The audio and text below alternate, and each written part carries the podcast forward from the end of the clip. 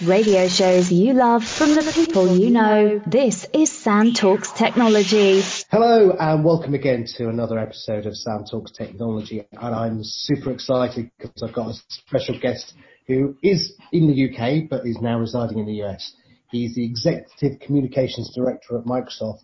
It's Paul Fabretti. Paul, hello and welcome.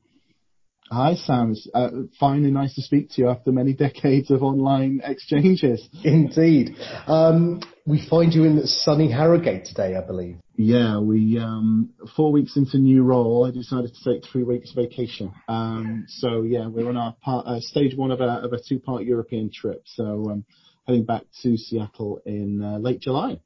Brilliant. The Fabrettis do Europe. I, there's a film in there somewhere. I'm thinking more about the Griswolds, but I'll take um, Paul, um, obviously, uh, I knew you in your days when you were at O2, but obviously you've got a really exciting and very big role, I think, in, in Microsoft. Can you give everyone who's listening um, a flavour of what this new role that you've just taken on, what it what it does, and what what what, what does your day to day look like? I guess. Yeah. So it's, it's a relatively new for the business. It's working for the um, uh, Microsoft US subsidiary. So that's a um, 7,000 person, 30 something billion dollar business that is um, entirely based out of the US.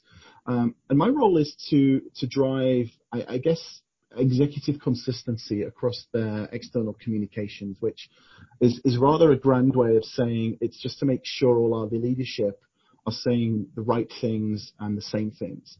Um, as as a U.S. subsidiary. Same as the rest of the subsidiaries or?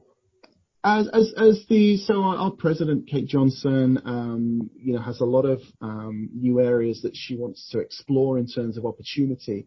Um, but also we have a lot of, and I guess this is maybe inherent with being a field organization, we have a lot of salespeople that often cite leadership material as part of the way they may try and open doors or grow opportunities within accounts. And we want to make sure that with certain key um, areas that we are singing from the same hymn sheet. So whether it be, you know, we talk about AI, for example, um, there is a huge opportunity, commercial opportunity with AI, but we need to make sure we're being seen as a, as a responsible developer of um, AI technology. And that can be through access to the AI platform as much as it is um, empowering trade associations to understand the technology, working with local government to make sure it's being uh, implemented responsibly and ethically. So, um, and that's and that's hard when you've got a big organization that is commercially driven. Um, to try and find a way to be able to make sure that the LT across, whether they are partners, whether they are a leader in regulated industries, or even just an out, out and out sales uh, function uh, leader, um, that they are saying the same thing consistently, albeit with a slightly different nuance.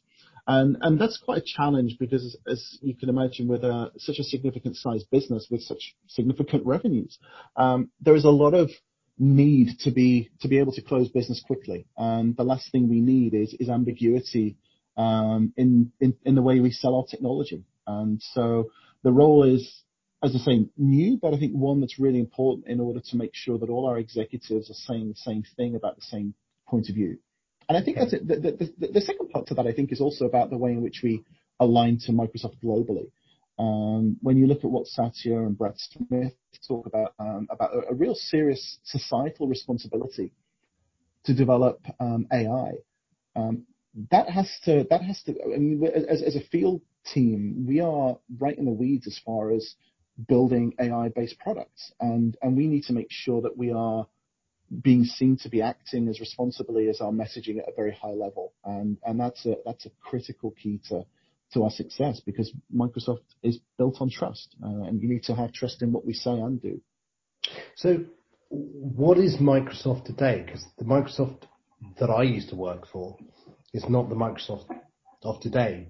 Um, Microsoft, when I was there, was a desktop-driven um, Windows, Wintel uh, platform license company, um, and it migrated into you know, some services. And we, we, when I was there, we we started to see the Exchange SQL Server back office, as it was called, platform begin to evolve. Um, and, and, obviously I left uh, many many years ago. Um, but you know, where is the balance now between Microsoft being the Azure company and the Windows Office company? Or or is there, you know, no difference? It's both. What's the story now for Microsoft, I guess? Microsoft, it's I would say it's probably anything that anybody wants it to be. Um, and I think that in at its heart, and and you know, at the end of the day, we talk about um, empowering every every single person or organization to achieve more. Um, we have a breadth of tools now and an access to tools or uh, uh, provide the access to tools that will allow anybody to do anything they want with what we have. And and there is almost nothing. I mean, there is almost no wrong way to use our tools, if that makes sense. You can use PowerPoint for, you know, an Excel spreadsheet if you so wish. You can use OneNote to draw and do your math calculations if you want to. There is no right or wrong way to use a lot of what we what we sell. But uh, ultimately, I think the cloud is what's enabled us to, to get to that stage. Because there are so many tools that, to your point, with a with a, a you know, disk-based install. Mm. You know, you've got to buy the next version for that to be um, to be able to do the latest things that you see your friends or that you see in the news. So I think there is there is an inevitable move to the cloud that has empowered us to be able to offer hundreds and hundreds of services to people to allow them to be as creative as they wish. And you know, when I think about my time in Office, it was very much about allowing, and certainly when we talk about modern workplace, it's about allowing a new generation of workers to be as creative as they feel they need to be or they can be. And I think when we talk creativity, it's easy to just think about design. But, you know, creativity is about, you know, being in the right place where you feel most comfortable to do your work. It's about giving you enough tools that they allow you to do anything you want to without any restrictions. Uh, at its heart, it's about moving to the cloud and the flexibility and the smart services that power that that enable us to provide just a multitude of tools um, that, as I say, empower everybody to achieve whatever they want. Yeah, I mean, I never, ever thought I'd see the day that Microsoft was offering uh, Linux as a platform. Uh, and I think the stat is that Microsoft earns 20% or more from every Android phone sale because they have one of the patents that is core to Android. Um, so Microsoft actually is now becoming the open company, which when uh, when I was a systems engineer and marketer at Microsoft, it was always called the closed Microsoft company. You know, there's there's one way of doing and it's Microsoft's way or no way, you know. And that always used to be targeted. So, were you in Microsoft before Satya took over, or were you uh, post uh, Ballmer? Where were you? So it was. So I joined in um, maybe when was it? 2014, 15. So Probably a year or so after Satya joined. And and I think a lot of a lot of people, you know, ultimately a lot of success that Satya has had has been about. Um, has been rooted in culture change, and I think that's so critically important. You know, at the end of the day, I think this is, this ties into your point about open source and and, and, um essentially building for competing platforms. Because I think Satya recognized that, you know, we we had to be more empathetic in the way that we built. And, you know, you could do it our way, or you could do it in, in a very very fast-growing way, which is open source. And and I think there is a lot of value. I think from from memory, I think uh I think Microsoft is the biggest contributor to um to the open source community in terms of both the content it adds to it, as well as the content it um, um, kind of adds value to and then reposts back into the open source community. And I think that's as much about being um, a trusted partner as it is about, you know, using the I guess using those platforms for our own benefit as well. The Edge uh, Chromium browser being a perfect example of that. Yeah. I think that the reality is that we have to recognize that there is growth in other areas where we can still add value. And, you know, whilst I think many, that there is many Ballmer era advocates who would say a lot of what Satya has done has been sort of seeds of that that Ballmer sowed. without the the right kind of mentality that I think Satya has bred, um, there is we would never have got anywhere near the levels of, of growth that we have. Um, you know, we are encouraged to use competing platforms to, to, to, I mean, you'll see as many iOS devices as you will Android. I mean, there's still a, a number of Windows devices around phones, but you know, ultimately you don't learn anything if you keep doing things the same way. Yeah, no, it, I mean, people may be surprised if you list some of the companies that Microsoft acquired. GitHub, I know that really annoyed Google. That really, really annoyed Google, that one. Um, Skype, we all know that one. Um, LinkedIn was a surprise acquisition again, um, integration with various other services. Um, so yeah, I think uh, Microsoft has changed. And I, I was just curious whether you were there to see the culture change from Ballmer's day through to today, really. And I was just wondering, you know, what what that felt like if you were there. But I mean, you, were there at Tailgate, I guess. Yeah, although, although you know, culture takes a long time to shift, and and you know, when, when not as much as the share price. Well, that's true. Um, yeah, that's been pretty healthy growth. Um, but I, but I think ultimately culture shifts take, take such a long time to happen. And, you know, you would argue that, you know, no organization is ever perfect. Um, there is always work that needs to be done, but ultimately it's deep rooted in this drive to be more empathetic. And when I think about and, and, hear about a number of stories of, of the stack ranking and the way that we used to evaluate people, yeah. You know, that, yeah. that, that creates a, a, an environment of fear where people aren't encouraged to take risks. And, you know, one of the best and probably most pivotal moments in Satya's tenure, certainly from a culture point of view, was the Hit Refresh book. It was this recognition that there was a different way that we could do things and, you know, also influenced by the growth mindset book. It's about recognizing that things actually getting you closer to success. And, and I see a lot of opportunity, a lot of times in meetings and, and the, my, my new group particularly, there is a lot of emphasis given on people trying and, and not being afraid to fail. And, and that also comes with, again, to the point about things like LinkedIn and, and GitHub. Like they are areas where ultimately they are communities and there is growth in those communities. But, you know, it's, it's, it's different because we recognize that it isn't just about buying competitors off the market.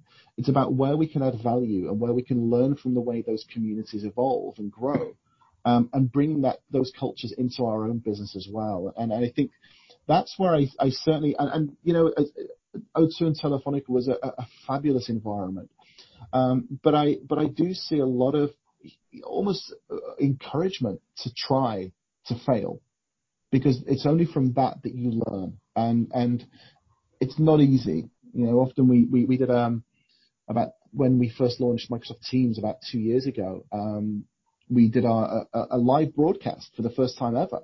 We did a simulcast on, uh, on Facebook Live as well.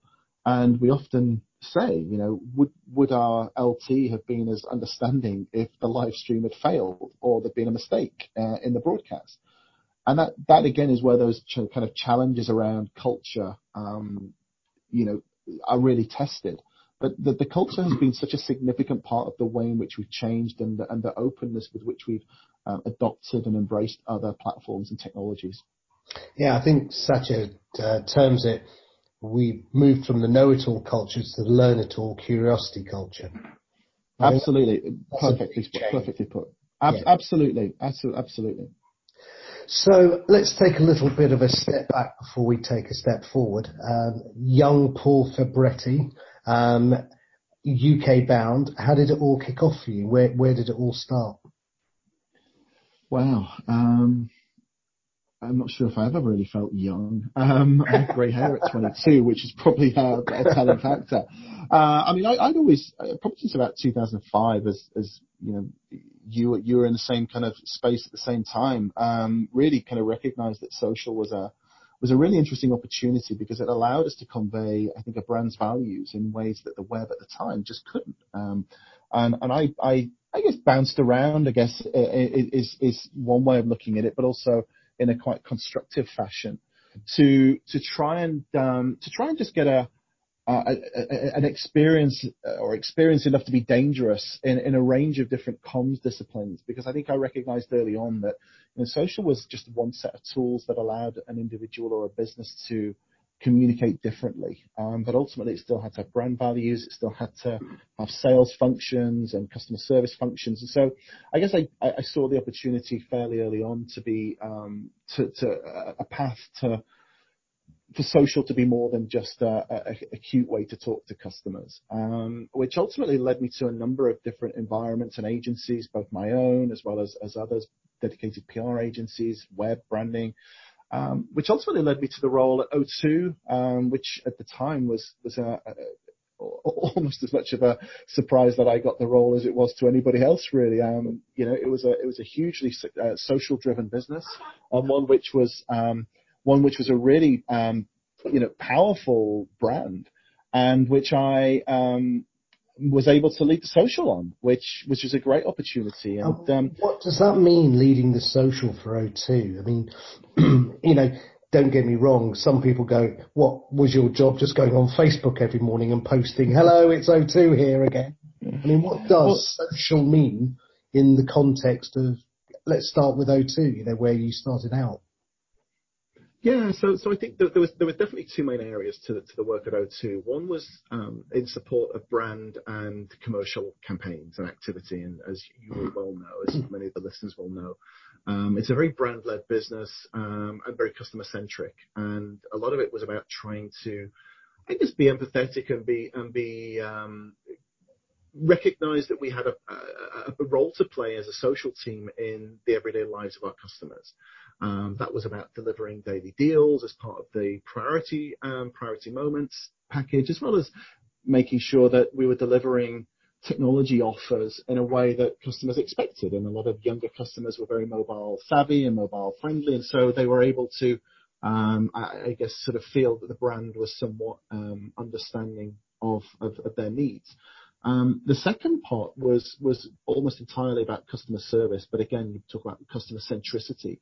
Um, you know, we, we were there for the customer because ultimately the most, the more loyal customer is the one that stays. And um, the social function was um, was born from uh, obviously an unfortunate incident in respect of uh, the outage that the business suffered. About a few months prior. But social became the vehicle through which the brand was able to somewhat resurrect itself because of the way that the uh, crisis was handled.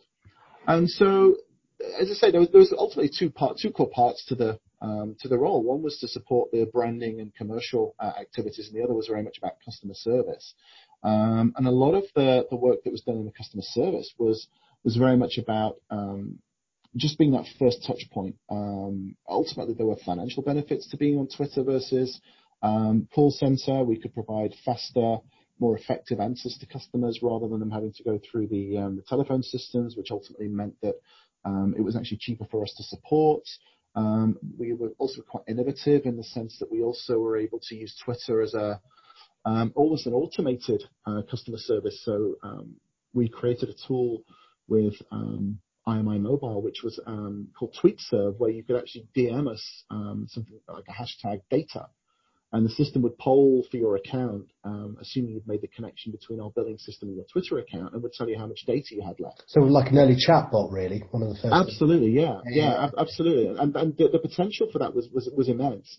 But ultimately, it was all about customer service. Uh, it was about being able to uh, give customers the the level of service that they expected, um, and and that was really interesting. It was it was a merging together of two worlds, which is the old customer service model with the immediacy of social media. Um, and, that, that was a really exciting um, challenge. And how, um, how would you be measured on success then? I'm curious because a lot of, lot of people go, oh, well, is it the number of likes you got? Is it the number of, and that, that was such a poor old metric that some people used. So I'm curious because obviously the world's moved on. That was, you know, we're talking a good, what, 10 plus years ago. Yeah, 2012, 13, yeah. But just casting your mind back, what, what would you be metriced on? You know, what did success look like for you and your team at that point? I think from uh, from the branding side, a lot of it was about reach. You know, we we recognised that there was a lot of commercial um, systems in place where you know, Facebook ads was was you know not considered certainly it never has been for me considered something that a social team would lead. Um, Facebook just became the vehicle through which ads were delivered. So a lot of it in, in, the commercial side was about reach and branding was about reach and sentiment and and being able to demonstrate that our message was reaching the right people, um, and the, the, sentiment in response to that was effective. And obviously, sub metrics like likes and retweets, that kind of thing, were all quite useful um, ways to sort of signify within our own world that our that our that our material mattered. Um, but as far as customer service go, um, a lot of it when we when we costed out the cost of something like a tweet response um, and, and resolution versus uh, a phone call, you're talking financial. Uh, and that was where, that, in some respect, the TweetServe system was born. Because we recognized that if we were able to um, automate, or even, though customer service through social was, significantly cheaper than a phone call, automating through social was, was almost free. Um, and so a lot of it was um, primarily responses resolved.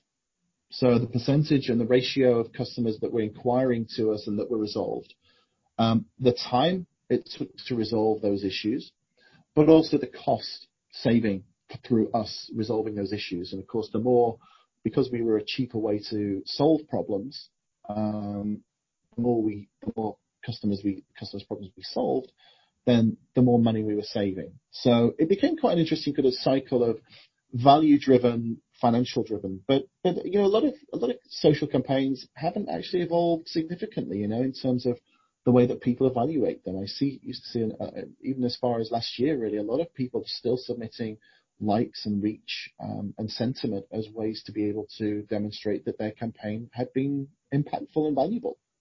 How should we measure social now and its impact then if it's not on those metrics? How how should companies, not just Microsoft, just generally, given your experience as a social media expert in this space, how would you say companies should look at measuring the impact of social?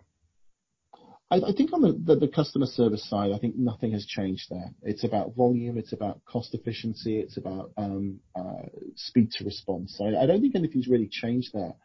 I think, but in terms of the brand and the pure marketing side, I think it very much depends on the role of social within the business itself.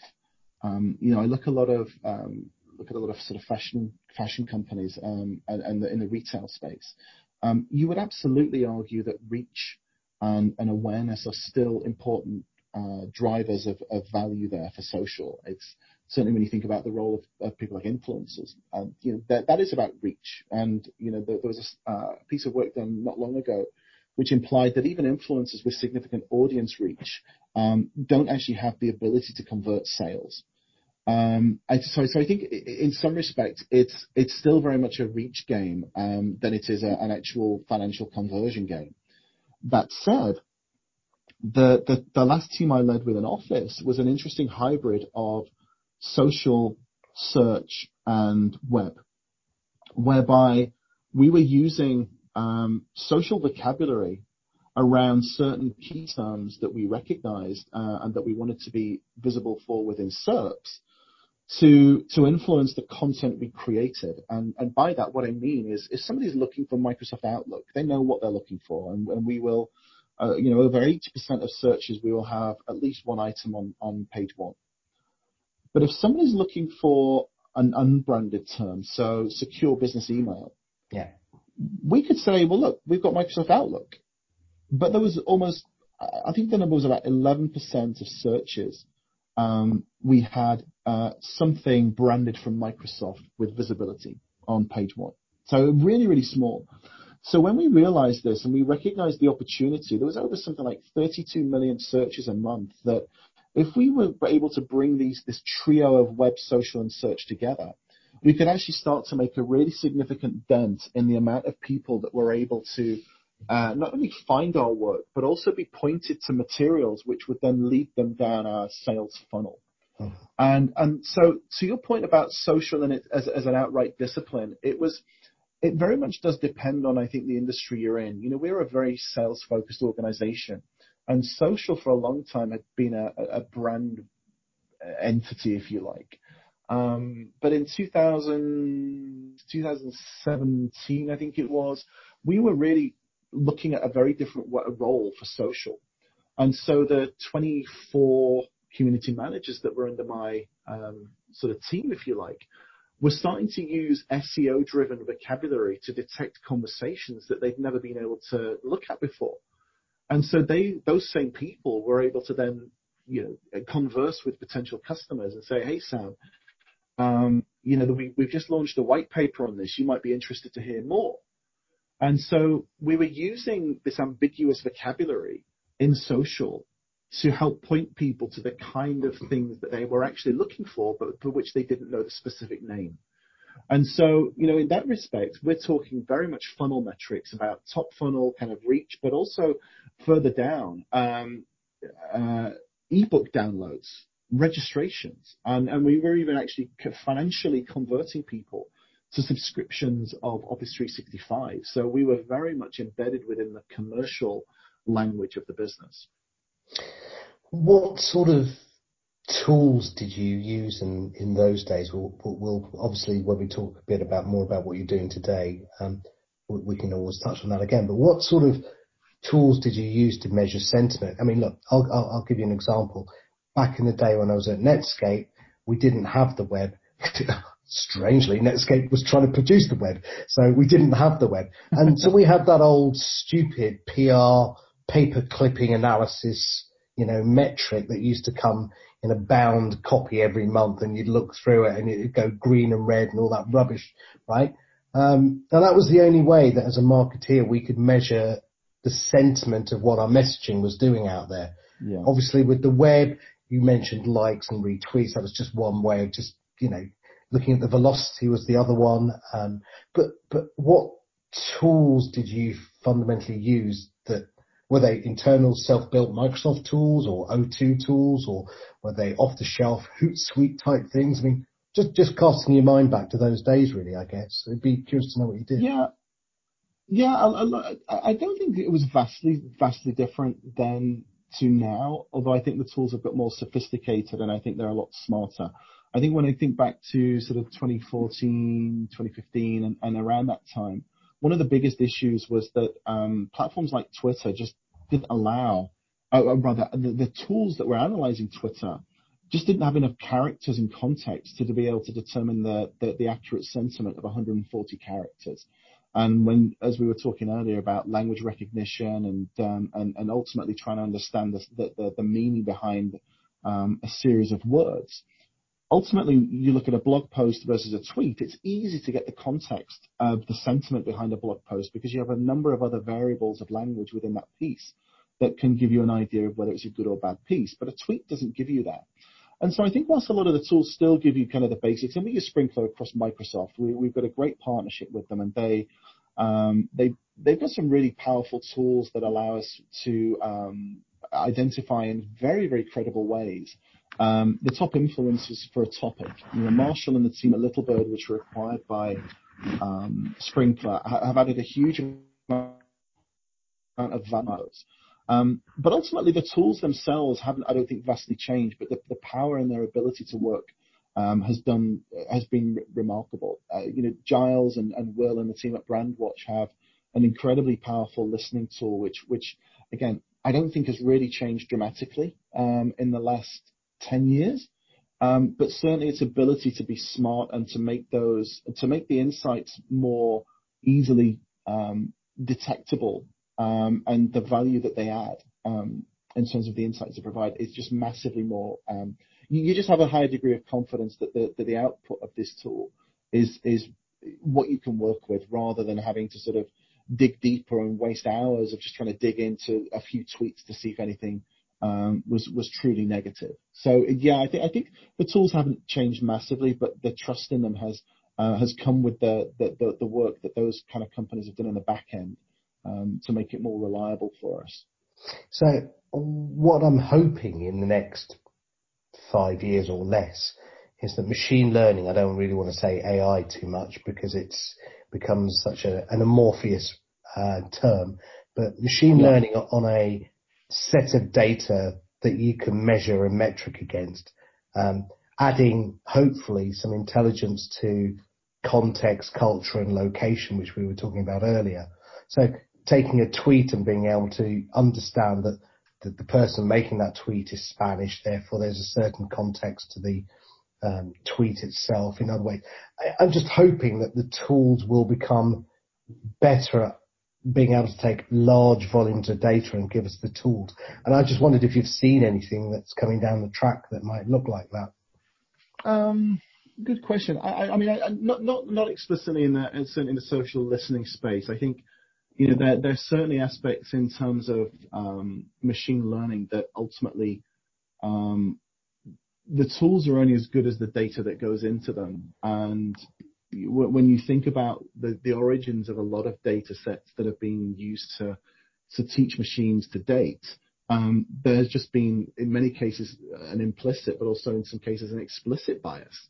You, hear of um, our friends over the, the, the water in um, in Seattle who've had uh, had a huge uh, recruitment challenge because mm. the tool assumed that engineers were only female, were only male, and um, you know that's that's an inherent problem which you know one would hope that with there be more more focus, more emphasis placed on inclusion and diversity, that that bias in the definition and the creation of those algorithms is is eradicated as as as much as it can be, or at least in terms of the output of those algorithms that we're more mindful that there is a there is a known bias that we need to account for in the results. Um, so I think in terms of as I say social, I think there's certainly been more value in more accuracy in being able to determine the sentiment behind 140 characters or less. I think in terms of um, machine learning, I think it's about recognizing the bias that exists and accounting for that in any output. Um, but I, you know, I, I, would love to think in five or ten years' time we'll have the, the the the empathy and the diversity and inclusion drum will have been banged for long enough that you know when we do talk about hiring, we do talk about um, uh, to your point, sort of regional differences or ethnic, ethnic differences, that they will be factored in. Um, it's it's just simple things like the way we might use we uh, as as we find in the US now. Um, we have friends that call me Mr. Paul um, because of their background. That's just the way that they encourage their children. In the UK, people's kids may call me Paul. You know, so there's I think when when you think of those, even I mean that seems like a simple thing to have to get right, but it's important to recognise that there are different cultures that behave differently. And, and when we look at data sets to teach machines, they, they, all of those subtleties have to be factored in. I think Microsoft had a massive example of that. It was called Microsoft Tay. Do you remember her? I do, yes. And uh, the story goes, for those who don't know, that um, the team, the Microsoft team in China, the AI team, had built this wonderful AI Twitter bot that was uh, resembling a teenage uh, female in China.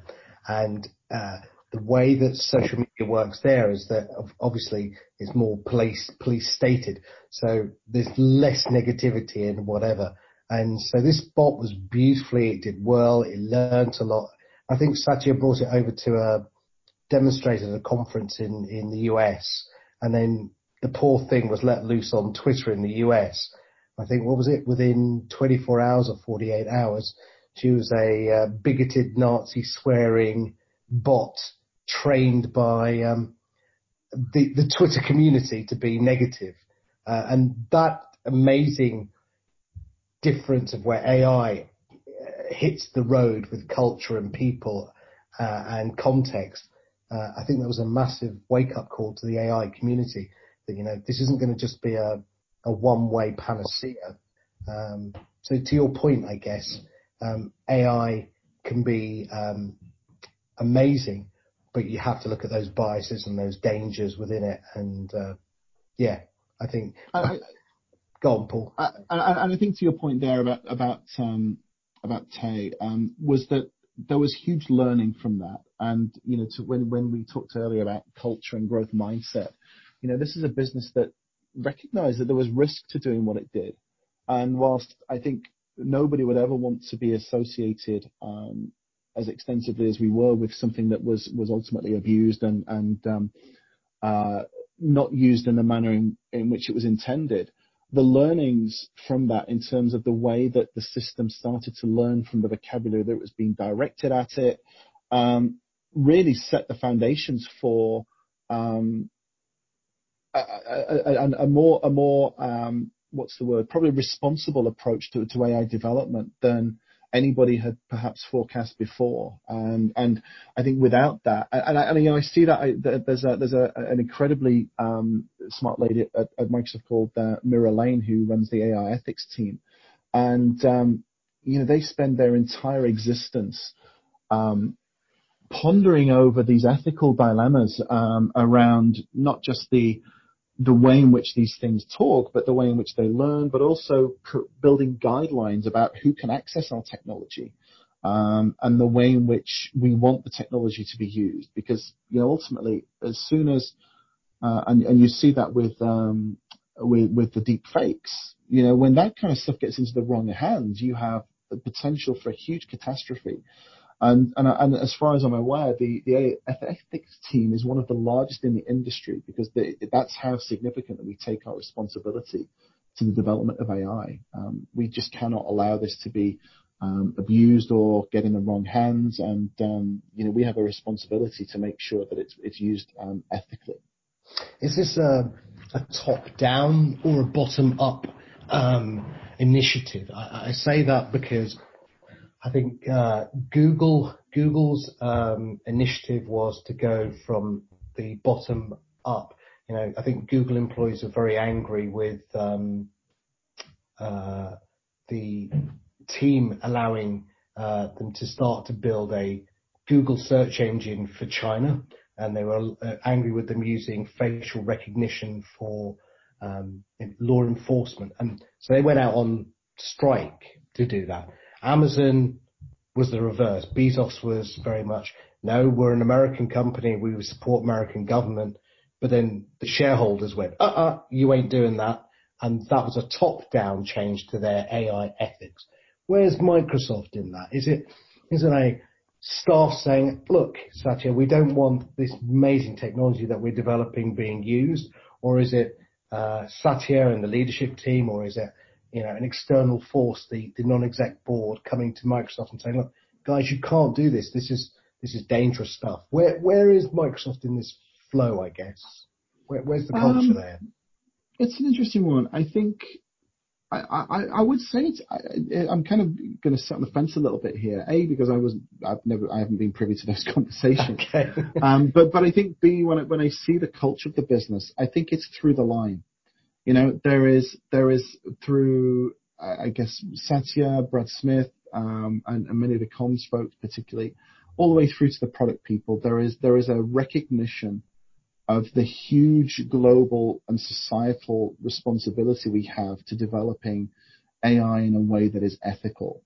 Um, that's you know I would argue that's from the top down, but I think that's the bottom up as well. You know, I think we've all recognized the value that this has, both in terms of the future of Microsoft, but also to the future of the world. And and I, you know, when you look at that level of responsibility, I don't think there would be anybody that would work in the business or on that business that wouldn't agree with the same sentiment. So as I say, I, I, I kind of feel a little bit like that's sitting on the fence, but I think that's about alignment and it's about Satya setting out a vision it's about showing that we are building and doing things the right way. And um, that comes as much from the people actually in the weeds doing it as it is about setting the vision for, how we want it to be used.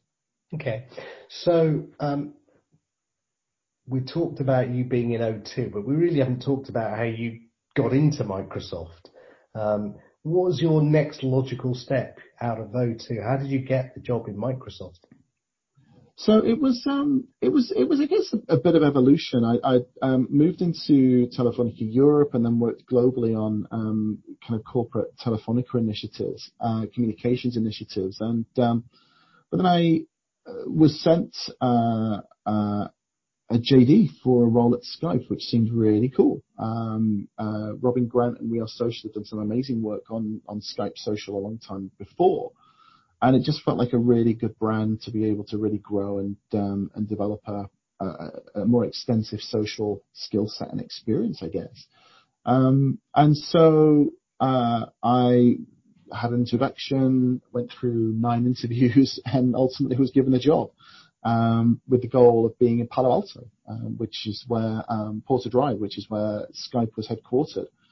Uh, very shortly after that, Office uh, kind of there was another reorg, and, Office became Office Marketing and Office Social became part of my remit, which then meant moving north to Seattle um, and Redmond, which was um, as somebody said to me, you kind of get the rain of Manchester, but the um, the, the, the, summers are brilliant here, uh, and I can't disagree with that in any way, shape, or form. It's been the summers are beautiful, um, and so so really the, the role kind of somewhat grew organically, um, and, as I say, that, very much the goal was to try and find ways to bring more value to to social than had um, than had been in the past. It was very much a kind of the end of the food chain as far as where value was um, was added. But we were able to, as, we talked about earlier, through this combination of um, kind of organic and web and social, bring about some real commercial value to to the to the social discipline. And that was, I mean, we did some incredible work with um, with I'm to say millennials in inverted commas, but certainly in, in trying to reach um, a new audience, uh, a new younger audience who were very much already cloud centric in the way that they worked and the way that they functioned. Um, Office 365, whilst new to them, was not new in the way that they expected their products to work or their, their, their productivity tools to work. So it was very much somewhat brand building exercise as much as it was about driving commercial impact. And, and some of the work we did was very, very much groundbreaking in the sense of um, the way we the way we approached social, both using organic and paid, um, we, we built this um, storytelling model, which um, it, it, it, at the time was was I'm going to say revolutionary because it was partly my idea, but it was really about trying to make sure that we were delivering emotional messages, but in a very specific, targeted way, so that if you watched half of a video um, in the first chapter, which was again intentionally emotionally engaging, then we would retarget you with chapter two, which was delving a little bit deeper into the scenario that we were painting. So um, we'd gone from this stage of uh, identifying oneself in the story that was being told to identifying the same kind of challenges that the story was telling. So how do I get started? So what are the tools that I need to do to be able to be like Sam? Um, and so again, based on this video retargeting, this 50% um, of consumption of the video retargeting, um, we built our own funnel of people who, by the end of the fourth chapter, were really hot to to convert in horribly commercial terms. And so the CCA at the end of the campaign was very much focused on a picture of Sam and, and a video of Sam, really very visibly using Office 365 to achieve the goals that you had also kind of that kind of mirrored your own. And so it was things like that that really gave us a, a kind of a spotlight to social and, and, and using social insights as well. We were able to really inform a lot of deeply and heavily commercially focused activity. So, you know, those kind of things were really interesting, but they kind of entered into sort of more performance marketing territory towards the end. And I, I think my, my background has been about storytelling and creativity and, and really trying to tell stories that at least had were, rooted in data, but which weren't necessarily um, solely measurable by, by, by data, if that makes sense. Yeah, I mean, you keep using this term storytelling, which is, is wonderful. Um, and I think, you know, from the native campfires, from the nomadic humans, we've all, always told stories. This has been the way that we've articulated um, our past and been able to transfer knowledge. I guess that's how it's always mm-hmm. been in mm-hmm. the past. And what we're now seeing is storytelling. So uh, there, there's a wonderful lady in Canada. Uh, you may know her or may not, Tara Hunt, who I, I yeah, known Tara for a long, long time. Yeah, I interviewed her recently, and I, I love her. I think she came up with a series of um, very intelligent videos. One was content has no value, attention has no value, influences have no value. And everyone's going, okay, well, what has value? And she said, fundamentally, it's relationships have value and deep relationships. And I, I, sort of quizzed her on it. I said, you know, so where's this thing about content as no She said, well, look, you know, if you've got a big budget in the world, you can just keep pumping out content. But the minute you stop, will the end customer still engage with you as a brand, right? And you know, she references Harley Davidson. You know, you can turn the pipe off. You know, that one dollar that you may have spent will be a thousand dollars, but other companies may have to continue pumping a thousand dollars in to get a thousand dollars out because they just have no relationship. And she was saying the same with attention. You know, the minute you stop paying attention to one group because we've all got limited attention, maybe you know you aren't the brand that they will turn to. And, and, and you know, influence is the same thing. But she was talking about relationships, and I think my question is: Is that what storytelling means to you? Is it about building deeper relationships with the brand Microsoft rather than the product Office? So, are you now moving away from being uh, let me give you a slide deck of the 25 great new features that Microsoft Office is delivering in this version 26, right? Which is how I used to have to sell it, which was, yep. you know, hello, good morning. It's got cut and paste. Hello, good morning. It now does OLE. You know, it was just a feature sell, right? Um, is the way that you and your team work now taking messaging about the benefits, and is that what storytelling is to you? Or is it still a case of we're going to tell you a story, but in that story is going to be wrapped in a whole bunch of features that are going to tell you why you should buy Microsoft. I don't know. I'm yeah, I, I, uh, when I when I was mentioning the sequential storytelling model earlier, that was that was an att- a deliberate attempt to recognize that attention is scarce, um, but also that we, we we have a responsibility to to approach selling, if you like, in a very different way. In, in that particular instance, it was a younger audience that had no negative history of Microsoft, of, of Microsoft Office, but also had no loyalty to Office 365. And so the goal was to, and, and that was became a mantra for, of ours, we need to be in the business of selling Michelin star food in takeout packaging. Um, the point being that consumption habits and media habits were changing and fragmenting in so many different ways we needed to dice our content up much smarter than the way we were. Um, and that meant not being able to tell everything in one go and be um, and be and be more but be more emotionally engaging and relevant as well. And so that that was where I think there was a very different different approach to the way that we used social, particularly to tell a story. But I think cumulatively, um, the Microsoft story is has been just beautifully crafted. It's been um, but I don't want to be disingenuous to or, or devalue in any in any way that the stories are nothing without action. And you know, when we talk about the brilliant work that Steve Clayton has done with the Image team, um, Steve started telling stories about developments and the people behind the development of Building 88, I think it was, um, which was a really fascinating story about from the perspective of people that you would never have heard of at Microsoft before. And that was very much the case with some of the work we were doing in, the design group. It wasn't about saying that our new surface was, was beautifully crafted, or it wasn't about saying our UI for Windows Calendar is just amazing.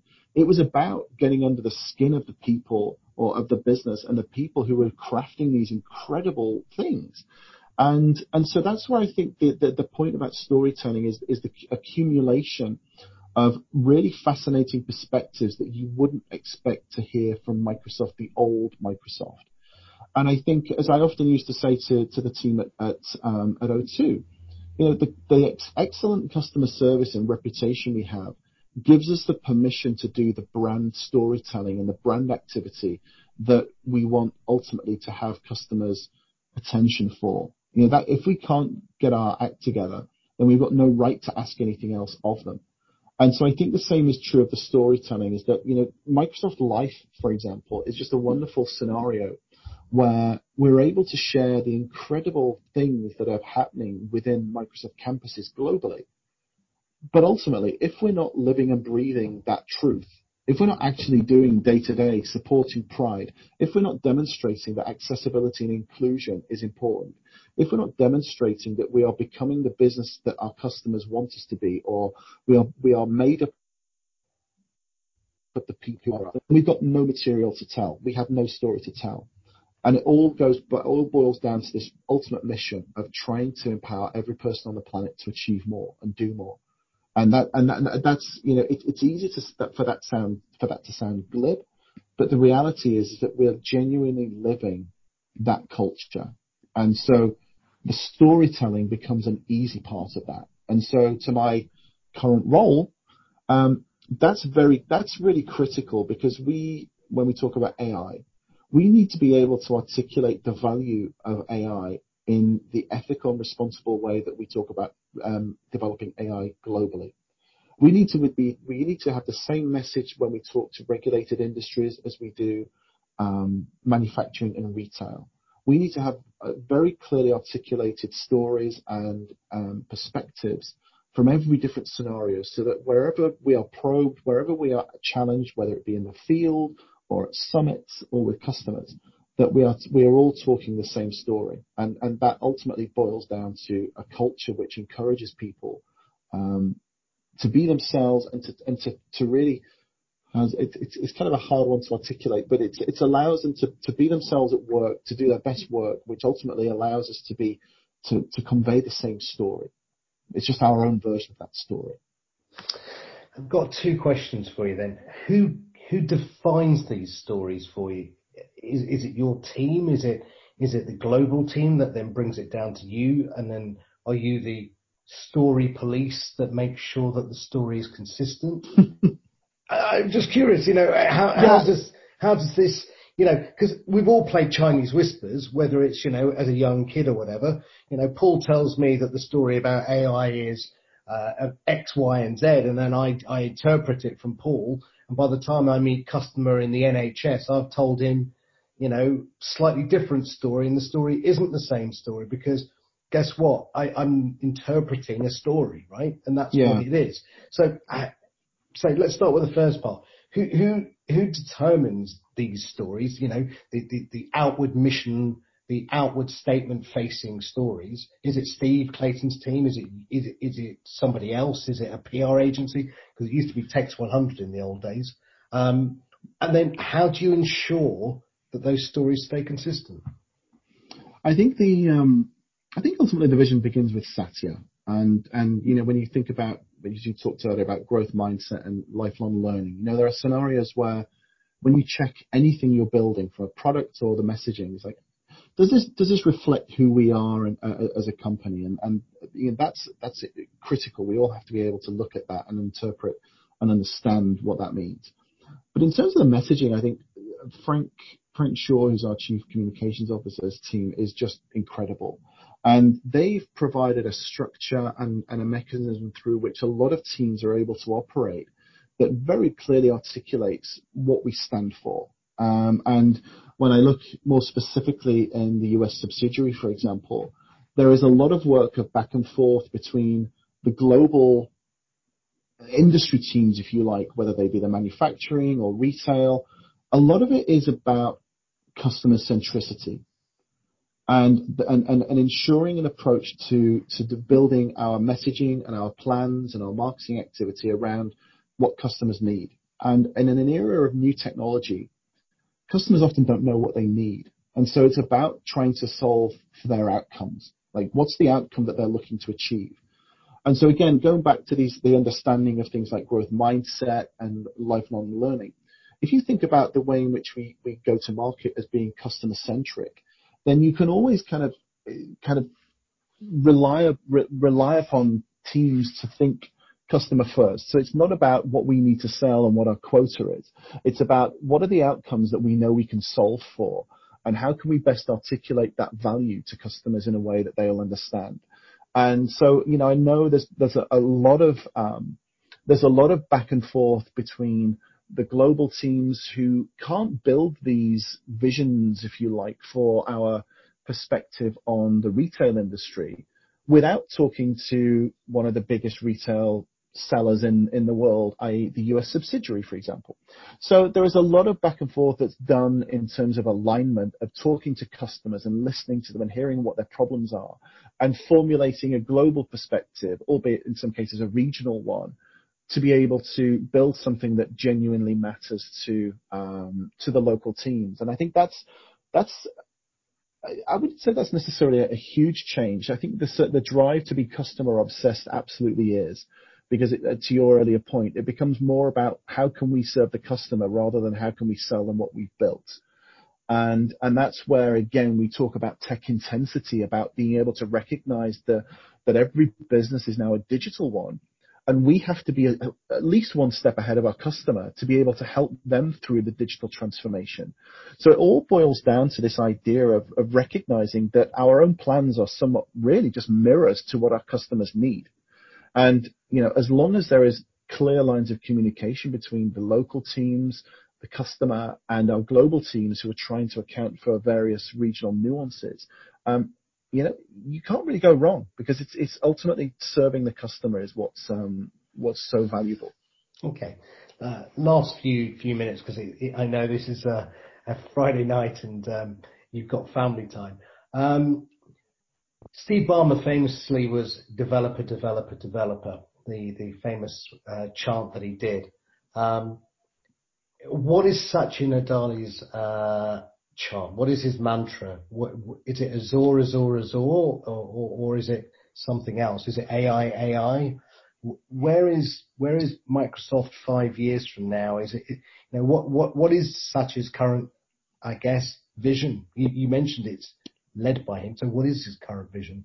It's it's an open company. I know. We talked about the hybrid cloud. We talked about the use of Linux. We talked about you know meeting the client on their platform rather than having to force them onto yours. You know, Office is now a ubiquitous uh, platform agnostic application. Um, something I never thought I'd say and never thought I could say actually. um, but what what is Satya compared to Steve? what is his vision then today? Um, it's it's an interesting one because I think there's a technology side to that answer to that and a and a cultural one and and I think for me the not having been around the area, uh, uh, era, um, I, would say that, the thing that is incredibly empowering for all of us is the mission, the Microsoft mission to empower every person and organization on the planet to achieve more. And that feels like that's ingrained in the back of my eyeballs. But I think when you look at that, you, see a responsibility that there is no platform that's off limits. There is nothing that we can't do because at the end of the day, it's about enabling it's about providing tools to people that allow them to work how they want, when they want, irrespective of their abilities or disabilities. Um, and when you look at it like that, you have to be platform agnostic. There is no two ways about it. Um, now, when you think of it like that, you also think about what value you can add. And you know, we talked earlier about simple cloud storage versus the addition of cognitive services that can be applied in the cloud. This hybrid cloud. We have um, another buzzword, if you like, is um, intelligent edge. That's where you talk about the, data connectivity or the cloud connectivity of, sensors in a field in Africa that are providing intelligence to farmers to help them with crop yields. And so, you know, when you think of that, this idea of empowering everybody, um, it's it's really deep rooted in this culture of empathy. And things like the adaptive controller for Xbox are a perfect example of that, where it was, it, it's, is it the most financially um, rewarding product Microsoft sells? I suspect not, but it's about doing the right thing. It's about committing to empowering everybody to achieve something.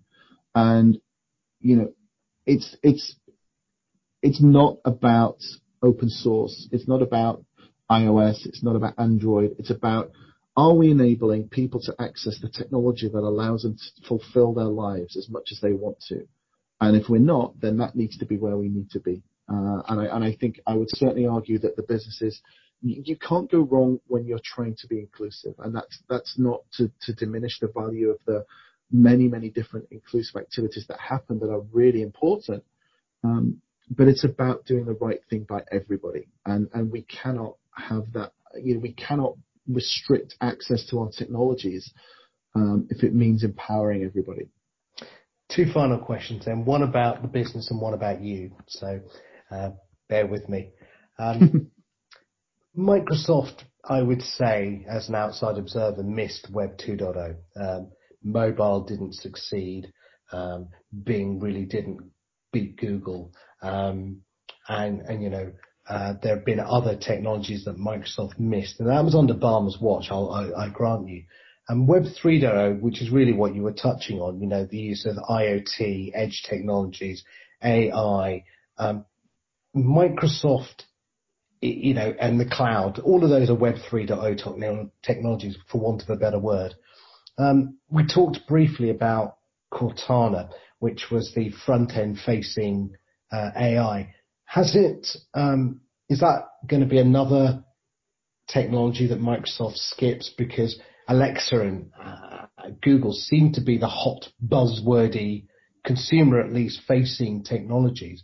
You know, um, Microsoft's going to put a lot of energy into AI and making it available, but its first iteration out of the client end seems to not be getting the market share. Is it going to be like Windows Mobile and um, a good technology, but it just doesn't seem to get developer input and, and consumer buy-in? I think that's an interesting question. I, I think there, there's there's there's a timing value to to a lot of this stuff, and and I think there is you know the Google Assistant platform, Alexa platform um, have have gone straight to consumer, and and that's where you will hit that critical mass of devices, which in in turn then breed a system that is more capable of, of, of, of adding value. I think that's that wasn't the space isn't the space that Microsoft occupies, and so I think there is there I suspect there is a um, a quiet satisfaction with the value that Cortana brings. From the Windows perspective, you could argue that it's probably the most installed smart operator in the world, given the, the amount of, um, of users there are of, of Windows 10, for example. But I think there is there is a there's a level of maturity of of user expectations, and um, you know there is that sort of inflection point at which the the systems become sufficiently accurate that they can become relied upon to be useful. And and I think if anything, I think Cortana was was probably a little bit ahead of her time in the sense that the customer base wasn't necessarily used to conversing with a system in the way that Cortana was capable of. Um, and, I think then you know around the time of, Alexa smart devices coming onto market and being so affordable and accessible, they you know that they existed to to be the vehicle for the Alexa voice. Um, so I think you know Cortana is still an incredibly valuable tool, and there's a lot of um, really, really smart back-end um, intelligence that she can add to the enterprise space with those connected services. But in and of herself, um, I don't think she's in the same space as um, as, as, Alexa and, um, and Google Assistant. Okay, I mean, I think it'll be interesting to see how. I think we should separate Cortana from Microsoft AI, and I think Cortana is an application and I think Microsoft AI is a tool set and an API uh, that can be used elsewhere. So I think it'll be interesting to see how that develops. Last question then, Paul. Um, where does Paul see himself in 10 years from now? What's Paul's story going to look like? How does this story look going forward? You're the storyteller. Tell me where you think your story goes. Uh, I think there's a vision and a reality idea there. I'd like to be retired in a lake house in uh, by Lake Sammamish somewhere. Um, but I think uh, in, reality, I, I, I don't know. I, I, as much as I think I always envisioned retiring relatively young, I, I, I think when you there is that vision and that that you know there's a compulsion to be at Microsoft now. It's um, you know you you look at opportunities, but you ultimately look which company is behaving the way in a way which makes me want to be there. And and so I, you know, I, I certainly would would love to think that certainly in the communication space, we will will continue crafting really. I, I, I say the word humanitarian, but I, I think human impact stories um, all the time. I think the more and more these technologies begin to take over our lives and, and become an integral um, way to add value to our lives, I think there is, it needs people with experience and level-headedness to, to, to understand the human interpretation of these services, as we talked about before around the, the, the role of ethics and AI. Um, you know, as us as storytellers, um, we need that experience, as you talked about, almost the Web 1.0, 2.0. You know, a lot of the experience that us older folks have uh, which I never thought I'd admit to saying, um, is that we, you know, we, we were there through the birth of these systems and these platforms and the way in which human nature evolves as a result of them. And, you know, that for me is, you know, anybody can get a job in social, but I don't necessarily see there being a career in social. Um, because I think there comes a point where you realize you don't have the personal time and commitment to learn new platforms and new channels. But the, the, the root behaviors are still the thing that matters the most. And I think it's, it's that, it's that evolving landscape that is the one which is just so exciting to be part of. So I would hope that I'd still be involved in some capacity to, to be, to be looking at communication strategy in a way that um, reflects where society is in, in 10 years time and, and you know who knows where that's going to be I was going to say you haven't asked your wife clearly then what your future role is going to be as in where she oh, well, that, be. well that was more of a lakeside vision I think.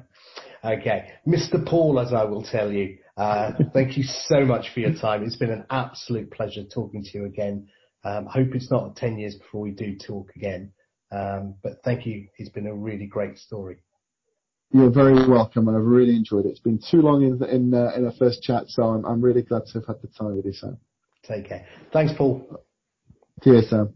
Thank you, Sam. That show was amazing. To listen again, please visit our website, marlowfm.co.uk, or visit our Facebook group, Sam Talks Technology. And now you can subscribe on iTunes. Never miss a show again. See you next week. Same time, same place.